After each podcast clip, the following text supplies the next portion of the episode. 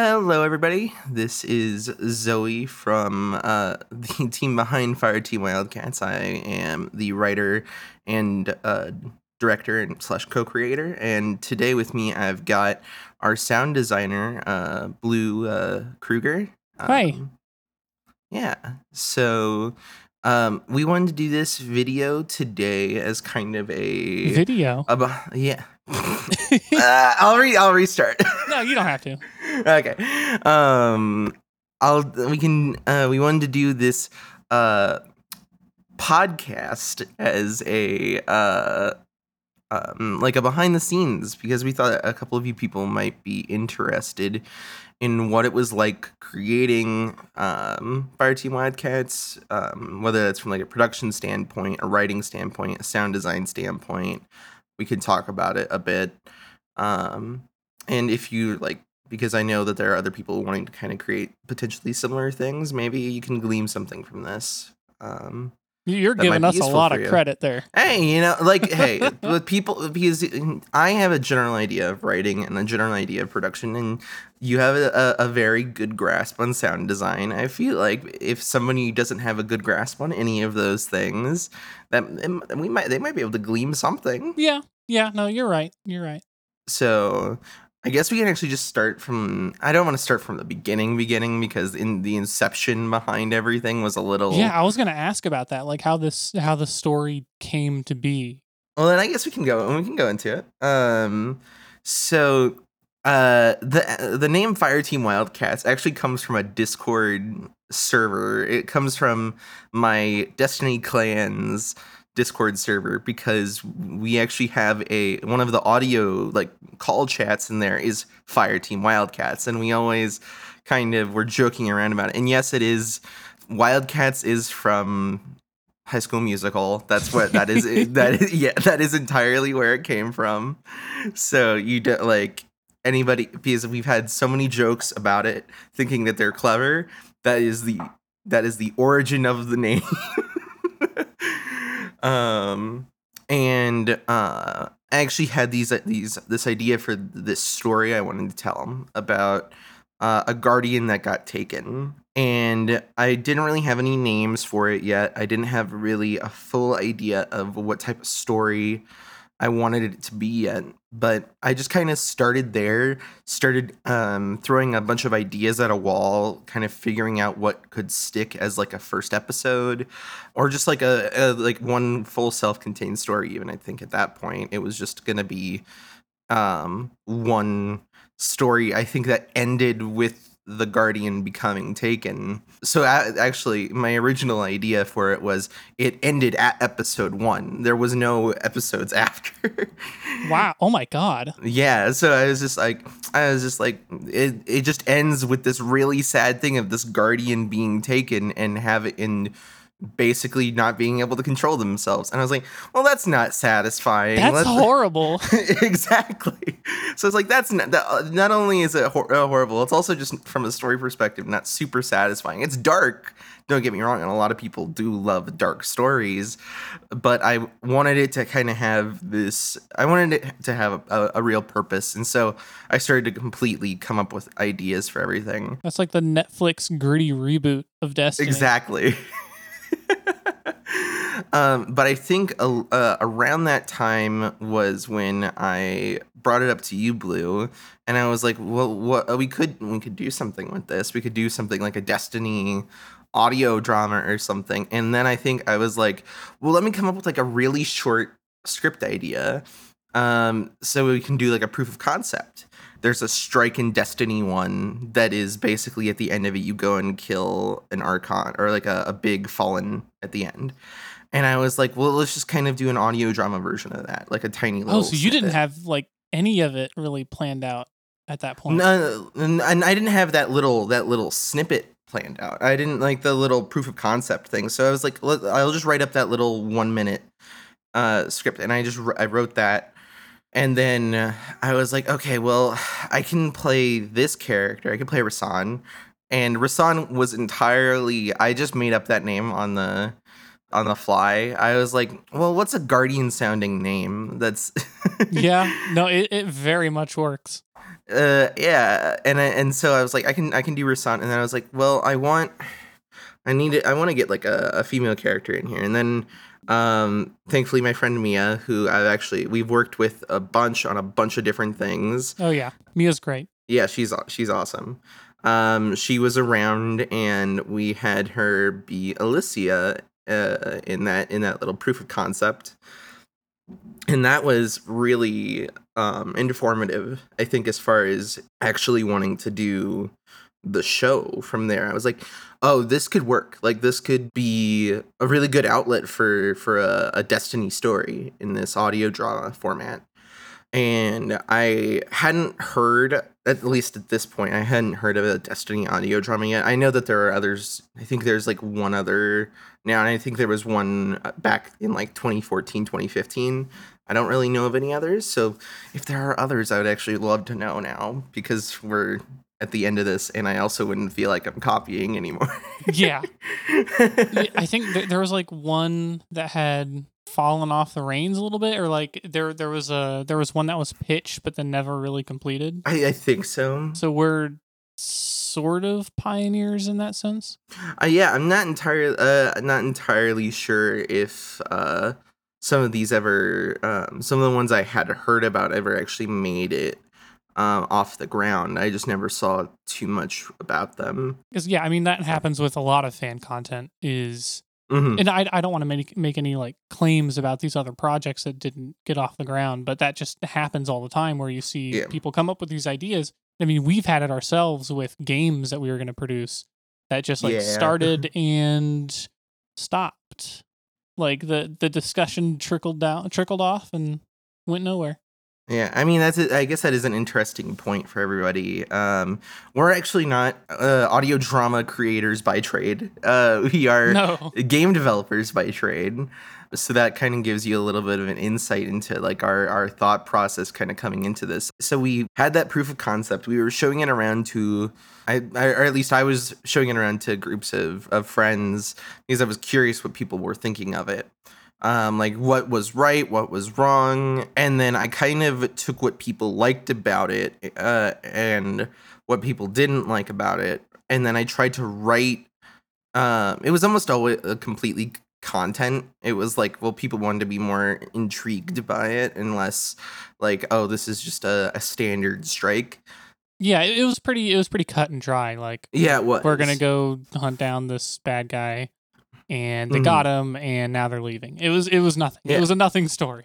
exactly. Uh, and so like I was like, okay, well, let's make it intriguing. Let's uh, and let's make sure because a lot of people were like the the fighting was really where it shined because it's like you don't in Destiny you don't really tend to see more complex fighting than just guns and guns and hitting hitting targets except for like the um Saint 14 fight versus um the Minotaur like that's that's like one of the few times we see like a full fight or we've seen a full fight Yeah, like martial combat. yeah Other than like swords for titans now and again, and like their supers, but other than that, yeah, it's all yeah it's all ranged.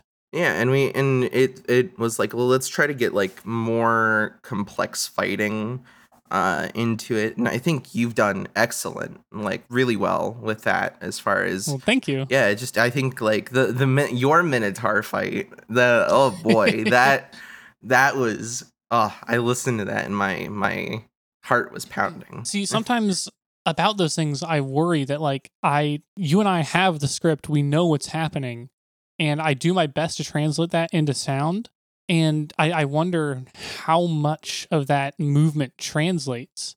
Like for instance, with the with the Archon fight, uh, there's a bit where the Archon picks someone up and squeezes them, and getting that to translate was pretty difficult. Like to all the intricate movements of that. Uh, so I had I had things like uh, a leather jacket being stressed, uh, just compressed and made really loud to try and translate the idea of like a squeeze or something, some metal buckling. So yeah, sometimes I worry how much that that will translate. Um, even before we started the project, I was a little bit worried about that. I thought should this be like a project that has narration? Like maybe a narrator saying, this is the action that's happening, so that when people hear it, it comes across even more. I, I thought about that as well. Um, I like if it was like something like the the speaker from Destiny One, kind of like giving a commentary, but um, I think it does for them like come across pretty well, and that's all. I mean, we we for uh, for the record, we don't tend to just post things without obviously giving it a listen ourselves. I mean, a lot of times we've sent it to other people to kind of get what their thoughts were on it. We've done Yeah. that a couple times. Believe me, I'm I'm listening to it over and over and over when making it. Yeah. And I'll actually when I when you send me an early cut, I'll actually not look at the script the first time through and listening to it, trying to think about not even trying to remember what actions I wrote in, but trying to hear it and see what I hear and then go check the script to see if it if it if it came across the way um I I heard it. Okay. Yeah, I, I had no idea you were doing that. Yeah, and I and I and I think for the most part it does come across really well. Like um and I think I messaged you about this when when we released it. The um in the Minotaur fight, there's that one um thing that pops off at the end like when when Rasan punches Yeah. the the Minotaur and it's like the little thing that's spinning on the ground and you the can tell uh, it's the like hubcap. yeah the hubcap and i was like that that's i was like that's perfect like you can i i love that because i can visualize it so perfectly like it's a, like i can i could see it on the ground right now and as i'm listening to like the the sound effect Yeah, like uh, obviously a hubcap is going to pop off this machine, uh, but they have some rounded parts in game, and it it really helps to sell. Okay, something has fallen over and fallen apart. The fight's over. That that sound of like a round metal thing settling down is so like not iconic, but like recognizable that Mhm. it just it sells the idea of okay, the fight's over. Yeah, absolutely. And I think that you've you do that I think a lot uh whether subtly or very um uh, explicitly with a lot of the sound work that you've been doing for the show. Uh I think it just it, it always I've I don't think I've ever heard something like what huh? Like, I don't I, I think it always just fits. Like you you have a very good way of making um the sounds fit in. Thank you. Yeah, when when. Rasan gets punched, his hubcap comes off. When Pazathea gets her mind controlled, her hubcap pops off. uh, so I think that we got through most of the ideation process that I kind of went through for creating Fireteam Wildcats. Uh, and we went through a bit of the sound stuff. Uh, did you have anything specifically you wanted to talk about? Uh, I I had a bullet point down here: the audition process, how we went about that, and like what that ended up becoming. Oh my gosh, that was I would say like that was probably some of the most stress that I had on the project because people are no matter what it is, people are putting their time to to record something for from you uh, for you, whether we think that it fits or not, whether we think it you know like it that doesn't matter. It, it's people still putting their time forward for us for a project that we're working on. Yeah, That was a very stressful process. that was pretty fine for me because I was just listening, and giving my feedback, and you were doing all the talking with uh, the people who were auditioning. So I was fine on my end. That was nice. I could just pass my judgment and move on.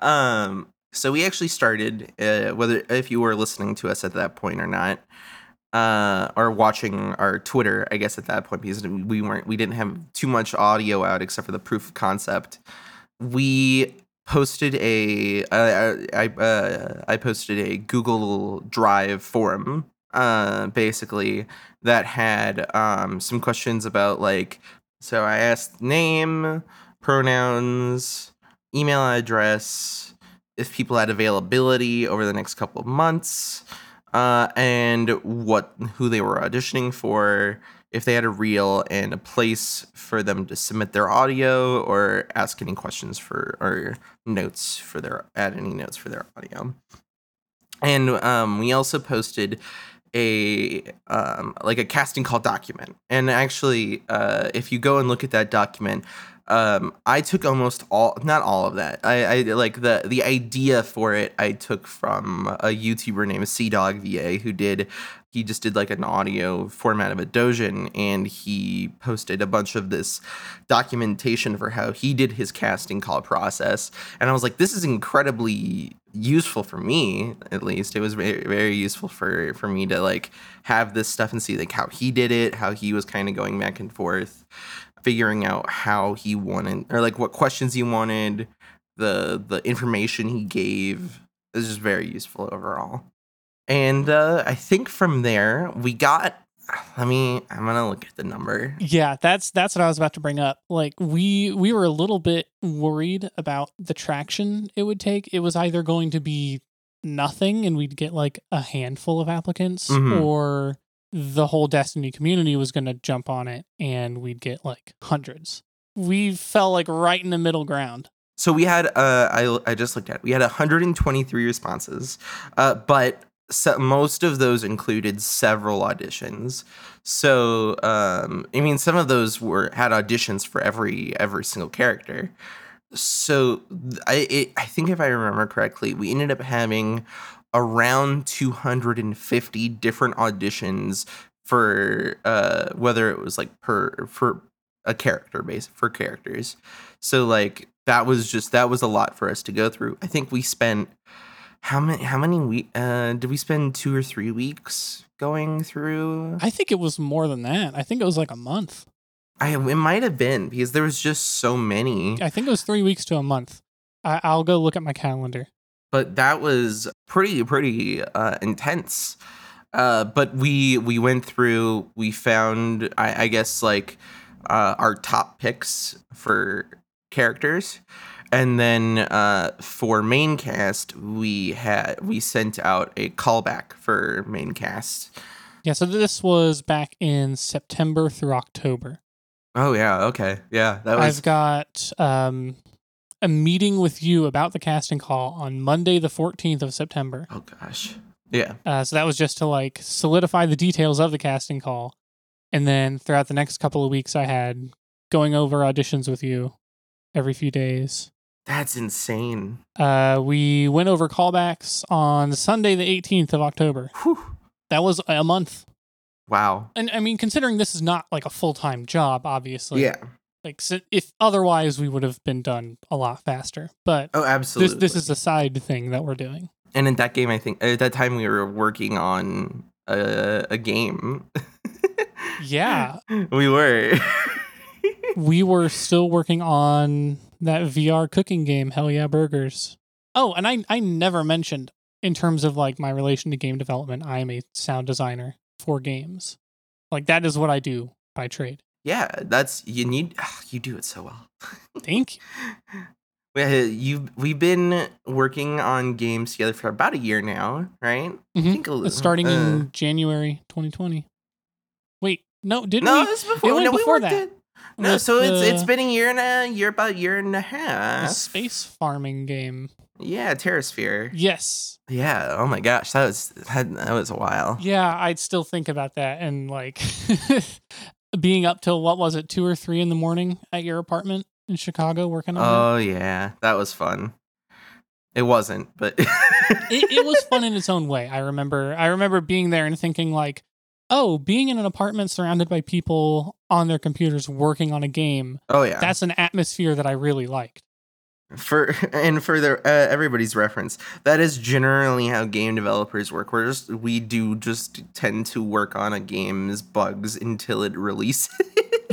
Yeah. which is absolutely what that night was. But uh, we were on casting process. Yeah, yeah, yeah. so we sent out callbacks we got some um if you got uh an email from us about like whether it was callbacks or whatever like we really liked you we we were we like and we liked i think just about anybody that submitted we like we we loved so many of the uh, people that submitted their stuff it's just we you know obviously we only have so many characters that people can play and, yeah and so like on and anyone that was on callbacks that that was a very tough choice like we we sat there and deliberated on like we we had to get nitpicky which is a Yeah, good had to get place to be in as a as a caster but Mhm. like Yeah, it feel it feels bad to turn people away at that point.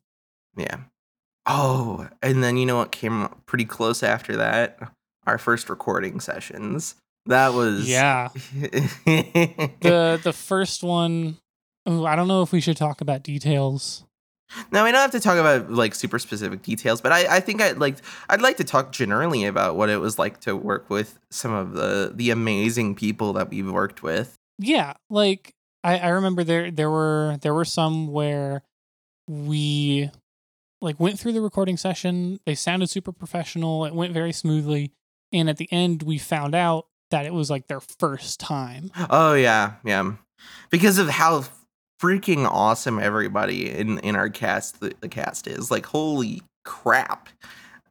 it's just it was it was mind-boggling to me. Yeah, I I was I was fully expecting to to get, you know, just like a standard Destiny fan with a Razer Kraken headset talking talking in like a really reflective room or whatever. And, you know, we got a handful of those, but I mean, the people we ended up landing on just sounded so good. Oh yeah, like every single person was a, was a joy to work with. Uh, I I guess we I, I I'll, I'm gonna go down the cast list just a little bit because I I I want to I want to Yeah, sing yeah. these people's praises a little bit because of how awesome they are. Um, I mean, why not start with we can start with Crystal because Crystal is our is our lead.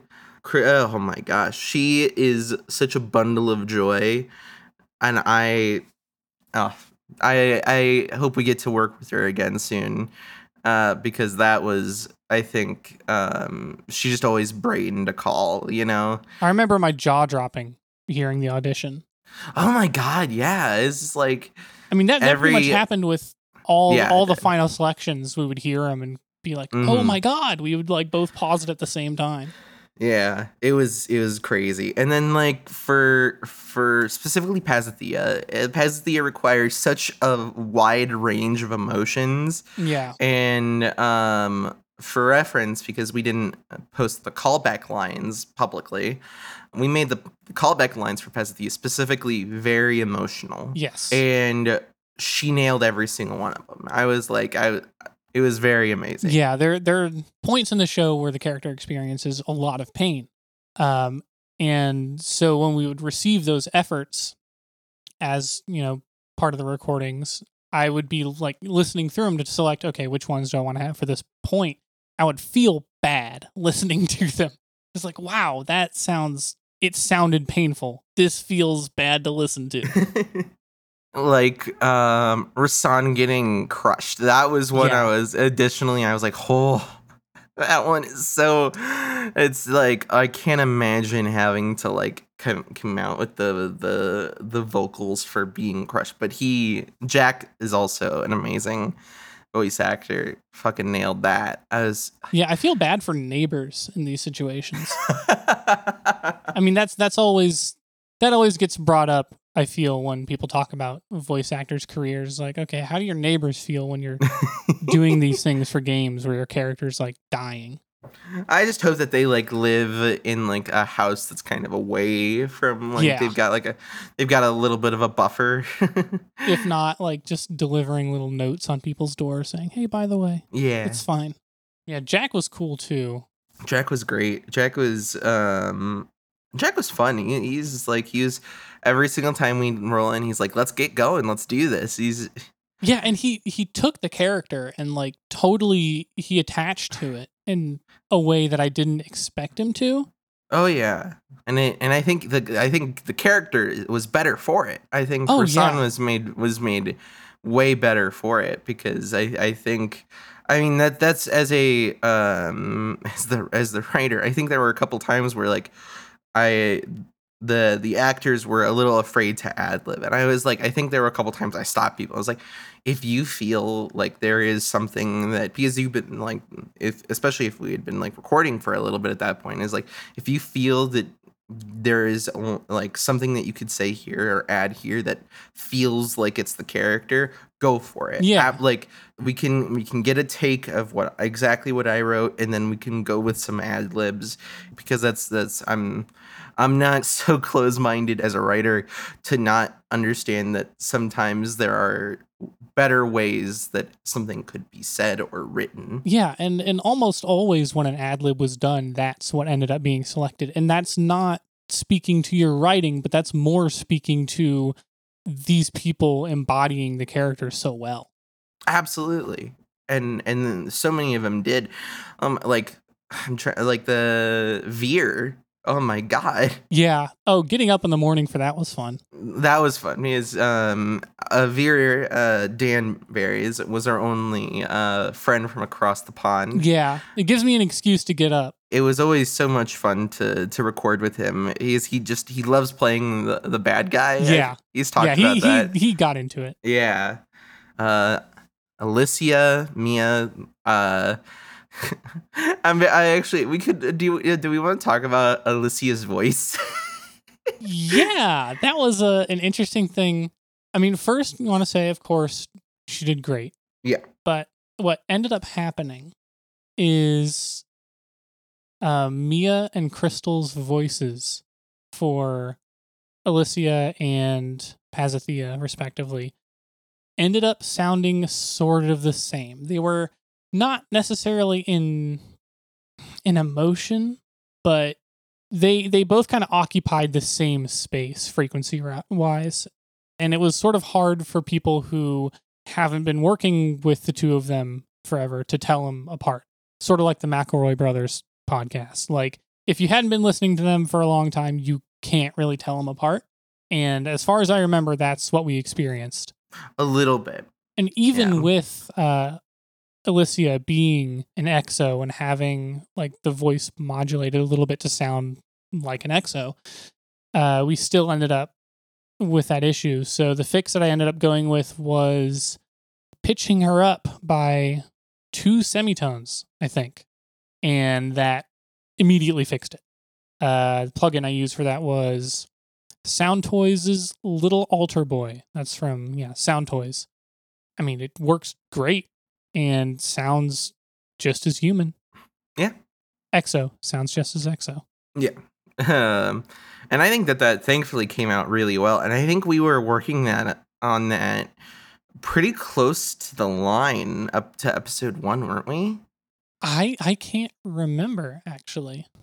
Episode one, I've sort of blocked out of my memory already, just because you know that was my first time doing an audio drama at all. Like, obviously, as time went on with these episodes, the experience from each one prior made it easier and faster to get things done.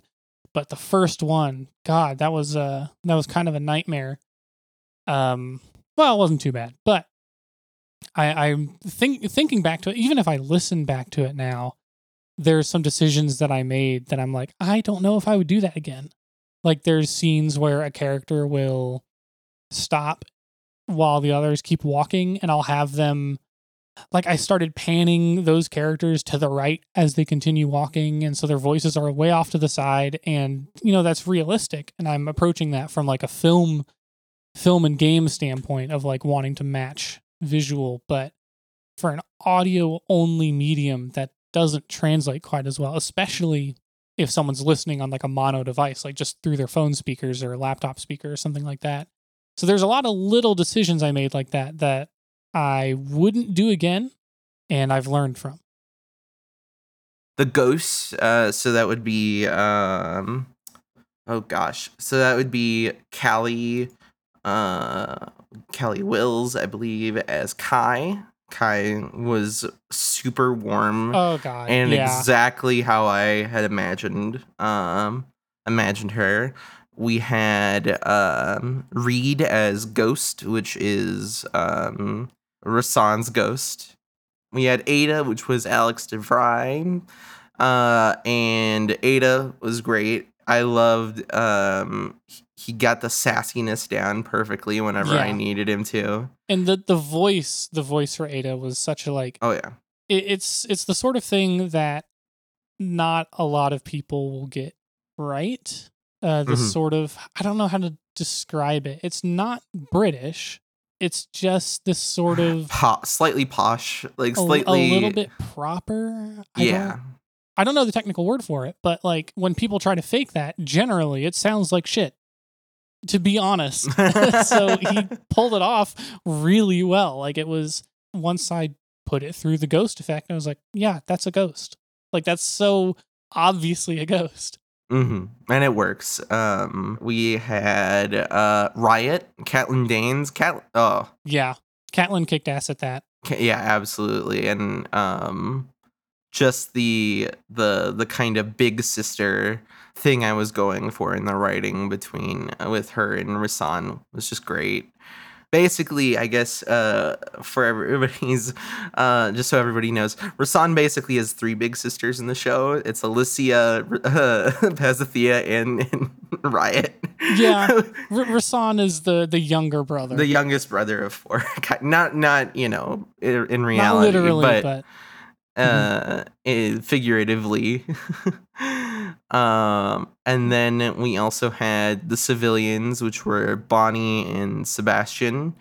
oh, poor Bonnie. Um, Bonnie oh is the uh, the civilian in the dead orbit ship that she killed that by oh, and got well, killed. and got killed. Yeah, that was brutal, and it was perfect for getting the point across that I think it needed to. Yeah, that that was that was a dark moment in editing. It was. It there is. It was a dark moment in in. I mean, when I wrote that, I was like, uh, uh we'll, we'll see how this comes out. Yeah. Writing innocent deaths doesn't always feel great. No, but I made it sound pretty good. Oh yeah. Uh, we had Sebastian, which was was great as civilian civilian one. and his uh his panting running breath did make it in. We Oh yeah. during during the recording session we briefly joked about, "Oh, what if we had him like come running up and we could hear him like breathing all comically." Uh and so we recorded that. And I was kind of like, "Eh, that's probably not going to make it in cuz it sounds a little goofy." But you know, mixed mixed in kind of quiet. It still sounds like a little bit goofy, but it fits. So I'm still fine with it. I'm glad it worked. Uh, and then uh, we had Quasar, Yes, uh, Blythe. Quasar. Oh my god. Oh my god, Bl- uh, Blythe in that. Uh, like the fact that he gets in both his ranges as like a nice guy and then also like he's so pissed off. Oh, it was so The, good. the dude is a teddy bear in both senses of the term. In terms of that, like he sounded big and strong, but also was like really nice at first. But he can also pull off the grizzly bear version of like he's gonna kick your ass. yeah, that was that was great. And then uh, uh, we had uh, the Archon, Mitch Zander. That Yeah. that was oh I, I I feel bad for any of Mitch's relatives who wanted to like maybe listen to it or something because you cannot recognize his voice. um, but it also that was I think the moment when I heard your passes on it and um how well like I mean his voice does still fit it very well. Like yeah, I don't like we needed that that performance like to get to where it was. Like you have to build off of a baseline. And to be clear about what I'm talking about, uh, the Archon's voice is incredibly distorted. It's got like a sort of mask on. Uh, very. Uh, what's the Batman villain's name with the mask? uh Bane. Yeah, it's it's very Bane esque, but like giant and even more pissed off. So in order to get that to work, obviously we needed that performance from Mitch, which Mitch Mhm. did incredibly well, uh, which gave me the base to make it all big and fucked up and mean. And I think that that was like when I heard your the first take of that, it was this thing I can imagine it like hovering over me, like it's about to squash me like a bug. Yep, that that was the goal with that was to get that character like in the listener's face. I think I got chills when I listened. To Yeah, that. I, I remember being very excited to to uh, design that moment from the second that I heard that that was going to be a moment in it.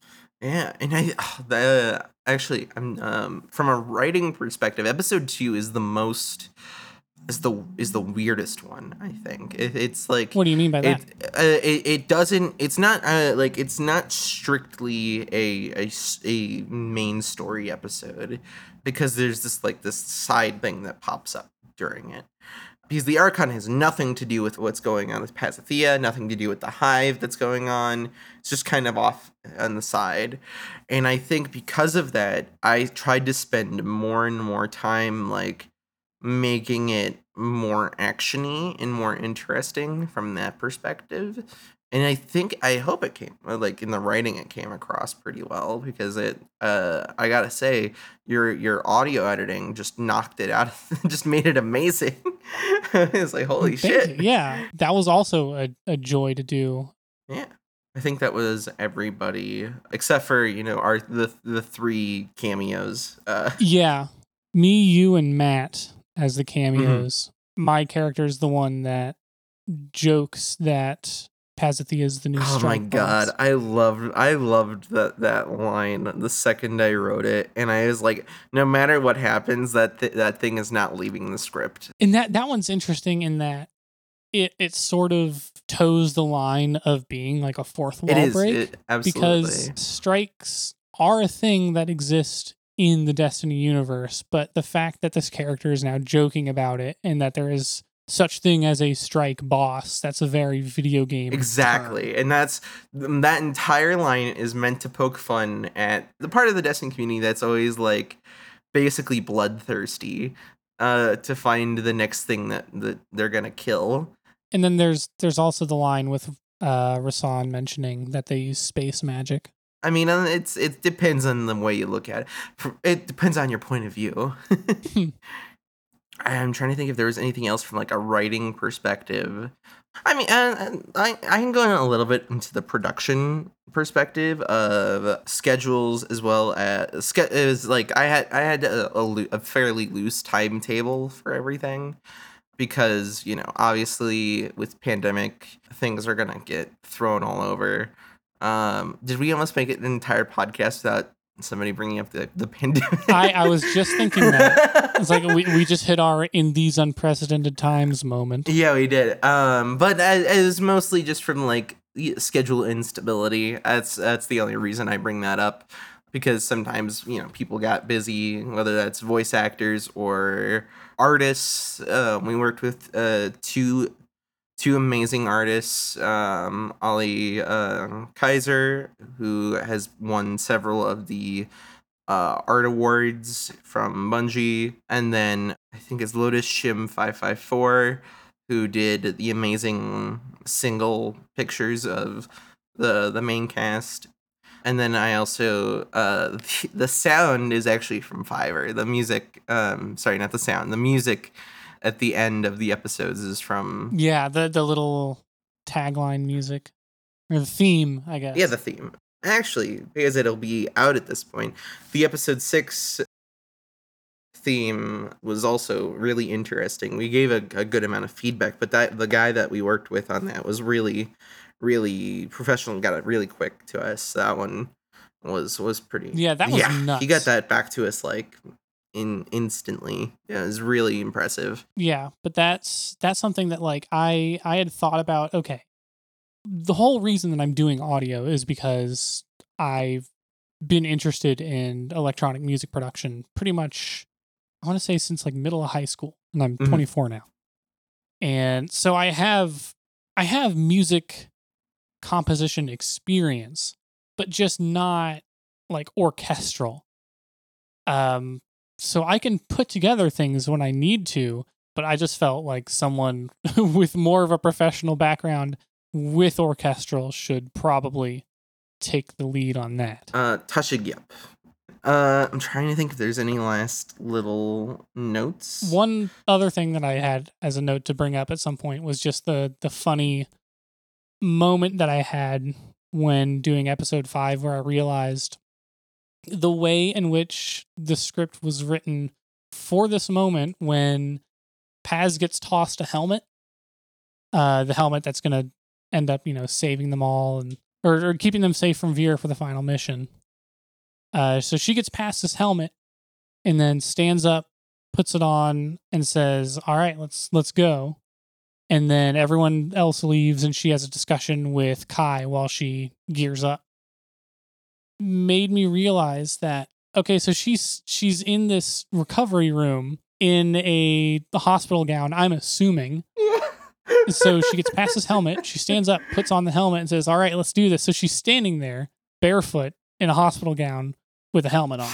it was a really funny mental image. Just the second you pointed it out, and I was like, okay. Well. So I, I I did my own little rewrite there. I appreciated it. That was yeah. There are a couple times where in the in the script where I just was like, wait a second, that's not supposed to be. I mean, but they, yeah, that's that's that happens, and like that's that's a whole thing with. uh I mean, in, on film sets, they have a person dedicated to continuity. Yeah. So like, yeah, that's totally understandable. It's just funny to happen across. There were a couple times that I, I was thinking about that where it was like I guess that is another that's another interesting thing to, to talk about is the edit the editing process for me.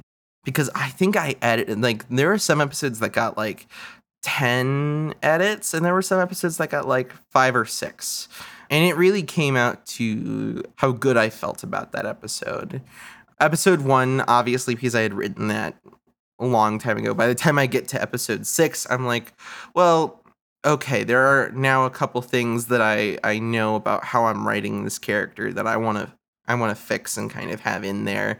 Like one thing that I, ke- I kept in very specifically is that Pazathea is a really good sniper. Um, and she kind of maintains that throughout the show, whether you notice it or not.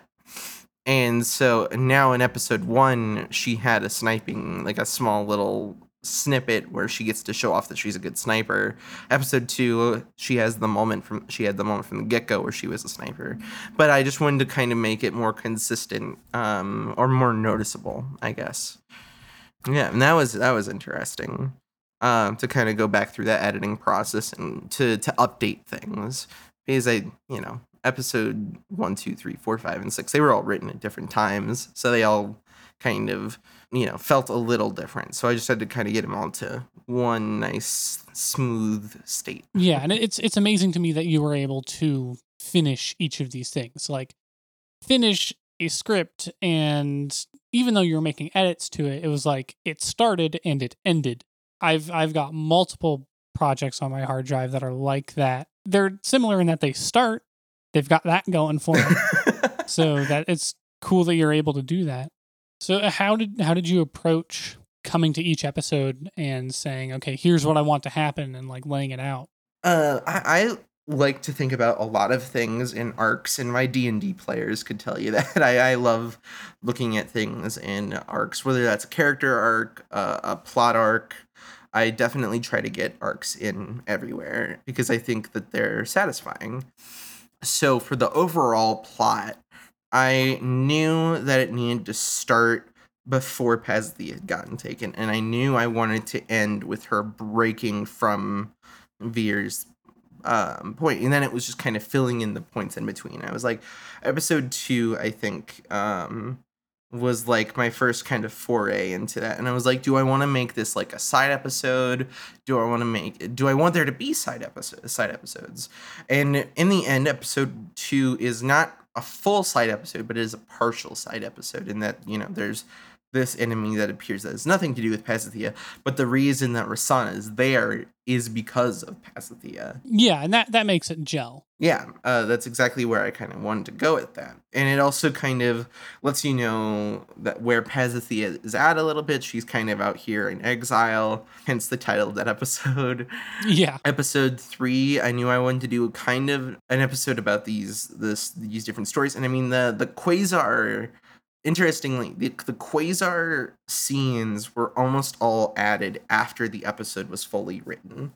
Then I can actually talk about what I why quasar was actually added after the entire show had been written is because I wanted to get across that Pazathea Pazathea was kind of like a pseudo villain for a short period of time and I wanted to kind of get that point across and you know, shooting a guardian and almost killing him when, you know, he is not a part of Fireteam Wildcats, when he is not, you know, he doesn't know who she is really, really kind of starts to cement that.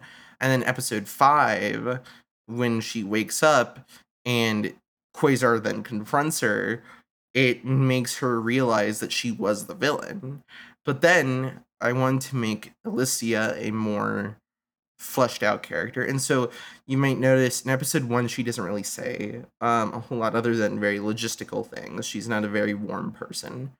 Uh, episode uh, two, she's a she's warm with Rasan, is what you kind of realize. Episode three, you realize that she's not super comfortable with Pazathea. She ref- she references the idea of like them having to go end Pazathea, right? And then uh, episode five, you know, we get the the reconciliation a little bit, and we realize that maybe the conversation that Rasan had with Alicia back in episode three kind of did affect her. And then at the end, she steps up and defends Pazathea from Quasar. In the end of that episode. At the end of episode five, yeah. And I wanted her to kind of have this arc of she's she you know she's not very close to Pazathea. Even at some point, kind of references the idea of being the ones to kill her, and then this this close heart to heart seeing how she's affected Rasan makes her kind of rethink that. Come back in episode five, she has rethought. She's she's grown and now she's she cares about Pazathea a lot more. Yeah, and that, that was that was nice to see evolve. Yeah, and that was like that was one of the arcs that I tried to kind of get in there. Uh, episode four, obviously, I, I wanted to have this. I wanted to have uh, Pazathea be a, a bit of a villain, and you see that a, a little bit at the end of episode three. Uh, episode four, she kills civilians, and that's that's entirely to make it so that you know there there are going to be consequences for that. Whether that's emotional for her whether that comes across somewhere else some other time you know that there will be consequences for it.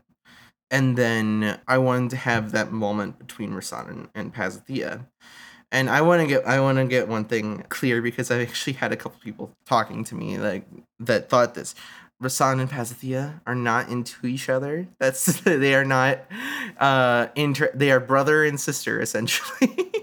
that that surprises me that anyone thought that. Yeah, as like um there are people that thought that this was kind of a little bit of a love story. Come on. And it is a love story, but it's not a romance story. It is a, a familial love story. He is empowering her. He's trying to let her know that she has has the ability to do this. It's not him. Never throughout the entire show does he think that it's he can bring her back. It's it's always him trying to tell her that she can bring herself back. And in episode 6, that comes to full fruition. Everything drops away for her. She doesn't hear him anymore, but she knows that she has the ability to do it. She knows that she has the ability to do it herself. And it comes comes through for her. She breaks free of it and and kills Vir, and that is supposed to be like this in total empowerment story for her that she she has the ability to do this. Everybody has the ability to break away from the darkness within them. That is literally what the story is about. And it's not the people that help you that do it. It's you that does it with their help. Yeah, with, that's the important point. It's like with their help because like no one can do that. I mean, some people can, yeah. but like it's important to acknowledge that like as social beings, you need help mm-hmm. sometimes, mm-hmm. and that's fine. That's like yeah. part of it. And I, you know, I, in the end, I wanted this story to be kind of a story about female empowerment. That was kind of, um, and I think that that came across really well. I, I, uh, or I hope it did. Uh, maybe you all can tell me if it did. Yeah, yeah, that can be if if podcasts have a comment section. And I'm actually kind of curious if anybody has any questions that they have for us. We could always come back and do another Q and A, like any specific thing. That'd be kind of interesting. Oh yeah, that would be, that would be super nice. Instead of like trying to think of things to, to yeah, if you like... if you have questions, feel free to either at add us on Twitter or post in uh, post in the your review on whatever podcast platform or whatever. If it's a high one, if it's a good one, maybe keep it to yourself if it's not. But yeah, I don't think I think that's it then. Um, this ended up Yeah. being a pretty long podcast, but I think it, it ended up hopefully being a pretty important and infor- informative podcast for our listeners out there, and hopefully you found it interesting. Uh, I know that we might get some comments that this is longer than the actual show. Oh yeah, the season's thirty exactly. minutes. So it's just like some people might mention that this is a little bit longer than the, the season. Well, hey, because I didn't have to fucking sound design. Exactly. all right.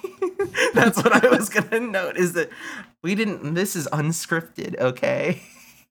This is unscripted, and I didn't have to add like fifteen layers of garbage cans falling. By over. the way, Blue, I'm gonna. Uh, there's a little fight scene here at the. ah, son of a bitch. It's fine. It's fun. It's fun to do. I keep telling myself. oh my god. Well, thank you for joining me, Blue, uh, on this journey for this show. Yeah, and thank you for having me on it and to do the thing that led up to it.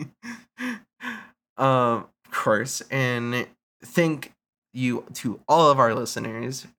You have really made I don't know this last these last like couple months really um feel great. Just getting a message every so often from somebody that says like, "Hey, I listened to the show. I really enjoyed it." That literally like that's enough for me right there. That that yeah, that's all I need Yeah. to sustain myself. and, and also again just like a huge thank you to all the voice talent that we had Yeah, th- thank you so much, and uh, I, and to our artists and uh, to our amazing uh, orchestrator, um, is all amazing.